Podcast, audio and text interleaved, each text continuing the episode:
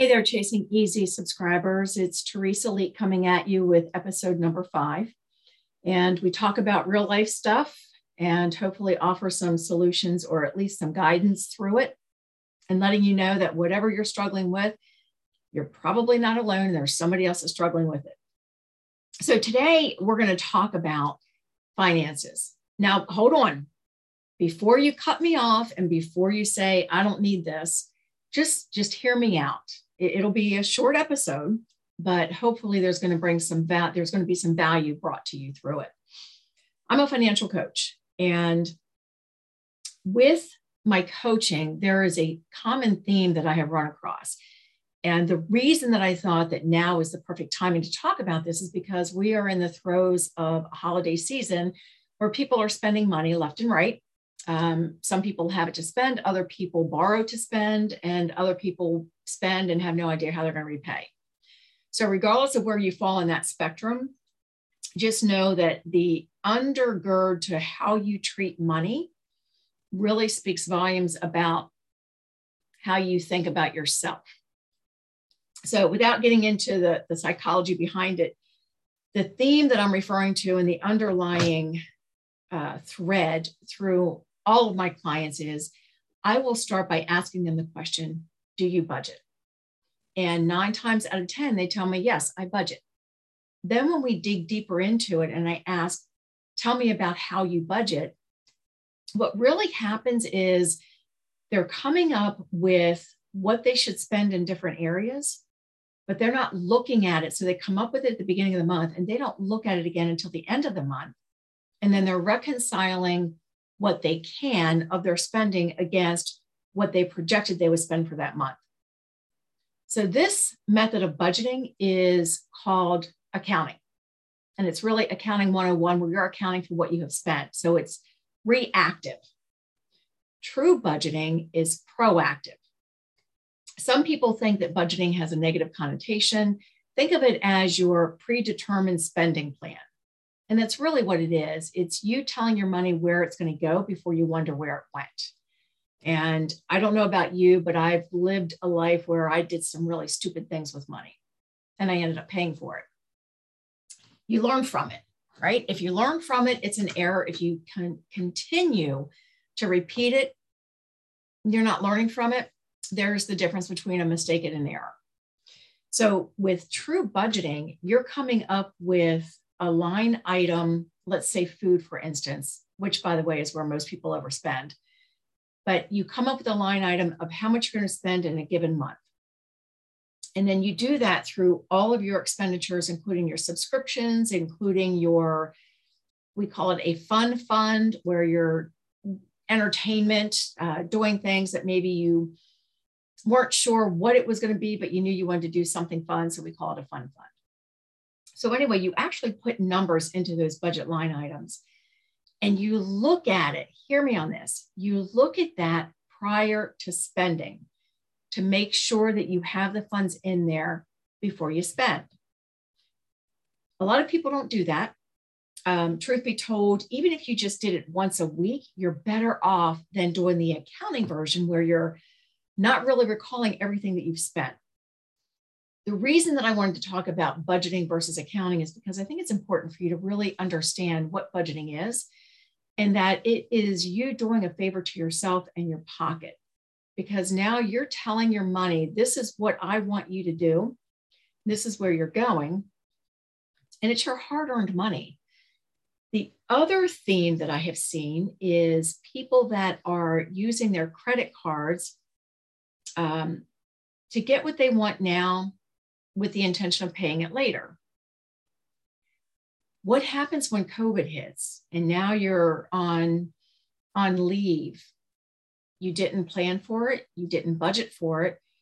The credit card that you have bills coming in from, you now don't have a way to pay those back. The intention in the beginning was I've always done it this way. I'm going to use the card. I'm going to pay it when I get it. I won't pay any interest. In the event that you lose your job or that you get injured or something happens where you're not able to pay that back, you're now going to accrue interest. And I have clients who for years and years have used credit cards that way, and they use it because they want to get the airline points or they want to get the additional benefits that come from using that credit card, which, by the way, using a credit card, you're going to end up spending on average 30% more because there is no pain in using the credit card. The pain doesn't come until later when you actually get the bill.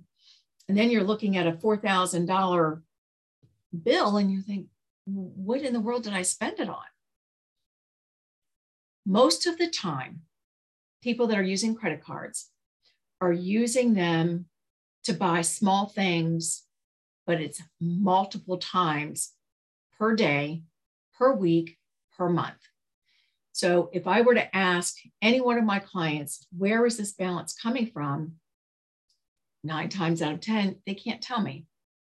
They'll remember what their last purchase was, but they won't remember beyond that. This is the same thing that is happening now with these buy now, pay later promotions that are hitting all of us right now during this holiday season. So that's why I thought it was really important to bring that up. Who do you think is going to win in that? You buy or you purchase now, you get it now, and you pay later. Most of the time, just like with the credit cards, you have no idea what you got now that you're going to be paying later. And so you end up with a bill that you have no idea where that money went, where it came from, what you purchased. You don't have anything to show for it. You may have a handful of gifts, but how many of you know when you go shopping, you get a gift for somebody else, you get something for yourself? Come on, let's should be honest here. Okay, maybe that's just me. But the, the get it now and pay it later, they know what our thinking is because our society does not want to wait. We want it now. And Craig Groeschel made this comment that I will never forget, and it's that we trade our ultimate for the immediate.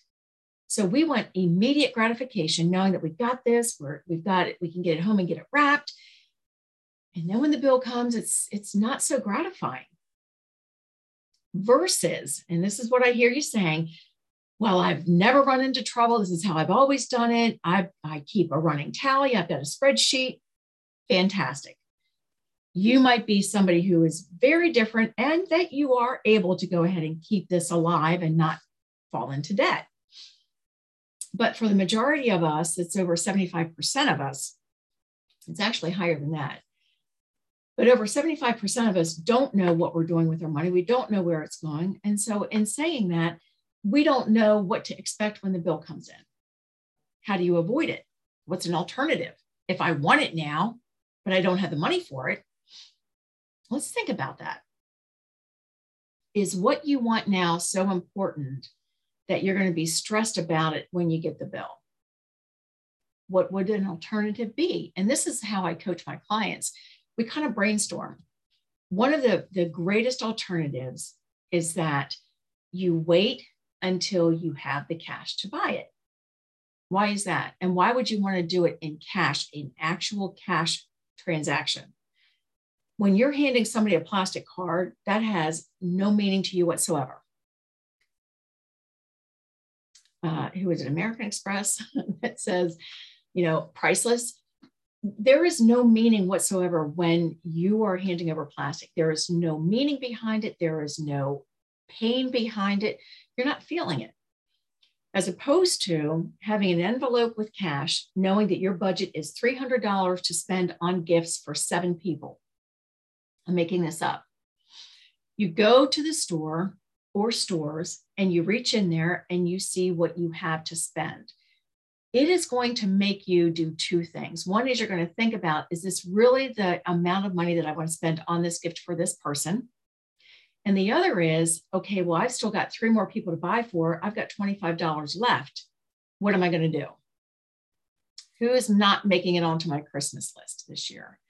So it really forces you to think about things in advance and to feel that transaction of hard cash that you have worked hard for and handing that over to pay for something that you're not going to have to look over your shoulder and worry, okay, January is going to hit and I'm going to have all these bills coming in and I have no idea what I bought. Was it worth it? For those of you that, that think that it's worth it, I'm available. Check me out at elitefcs.com and schedule a consultation. Um, but in all in all seriousness, for those of you that feel that, that you're doing okay and that everything is good and you don't have any stress related to any kind of debt whatsoever, I applaud you. I think you are fantastic. And hopefully you're teaching and training other people. For the rest of us who struggle with this, even those of us like me 12 years ago, my husband and I went through this whole process of eliminating our debt. It's a hard thing to do. But what I will tell you is when you get on the other side of that, you feel empowered and you've got this confidence where you don't have to worry about saying no to your friends that are going to Ruth's Chris because you're going to drop $250 for next to nothing to eat and drink. You're okay with saying no to them because you have a plan for your money. And you don't want to look over your shoulder thinking, when is it going to catch up to me? For the couples that are listening, or if you're not a couple listening together, one of the suggestions that I would have is to actually create a budget meeting and don't make it full blown. Maybe just for this season, talk about your money principles. How much are you willing to spend on who you're getting gifts for? And for those of you that celebrate Hanukkah, same situation for Kwanzaa. You know, regardless of the holiday, decide in advance as a couple how much you're willing to spend on the gifts so that when it comes time to purchase them, you're sticking to that. If you do it beforehand, there won't be a heated argument because you both have decided and agreed in advance. And that's a beautiful thing. If you wait until it's time to purchase, you're already stressed about other things. And now you're going to go out and purchase a gift. And one party wants to spend $100, the other one wants to spend 50. That's where we get into the, the money arguments.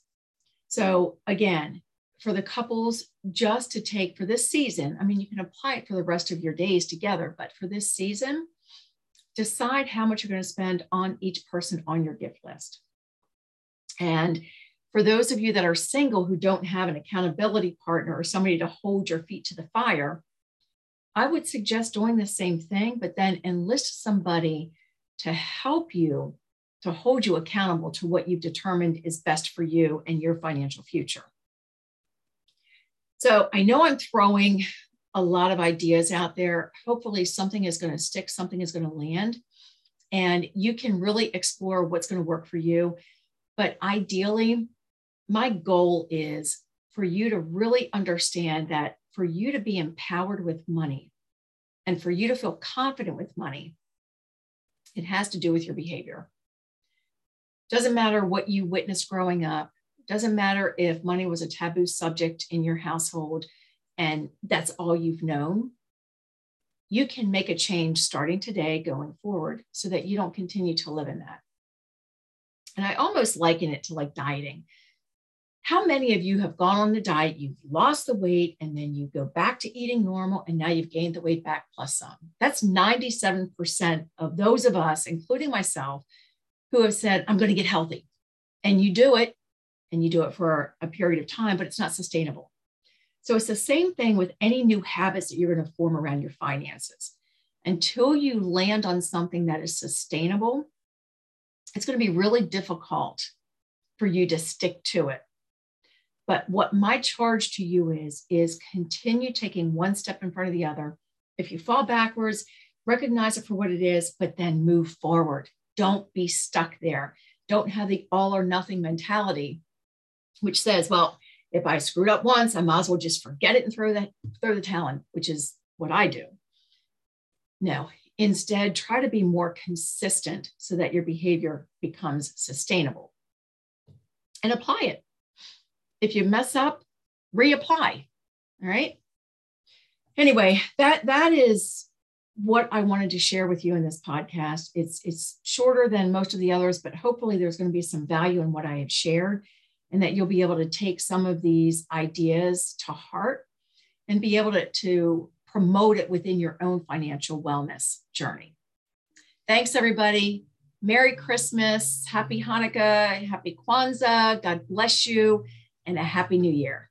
All right. Bye bye.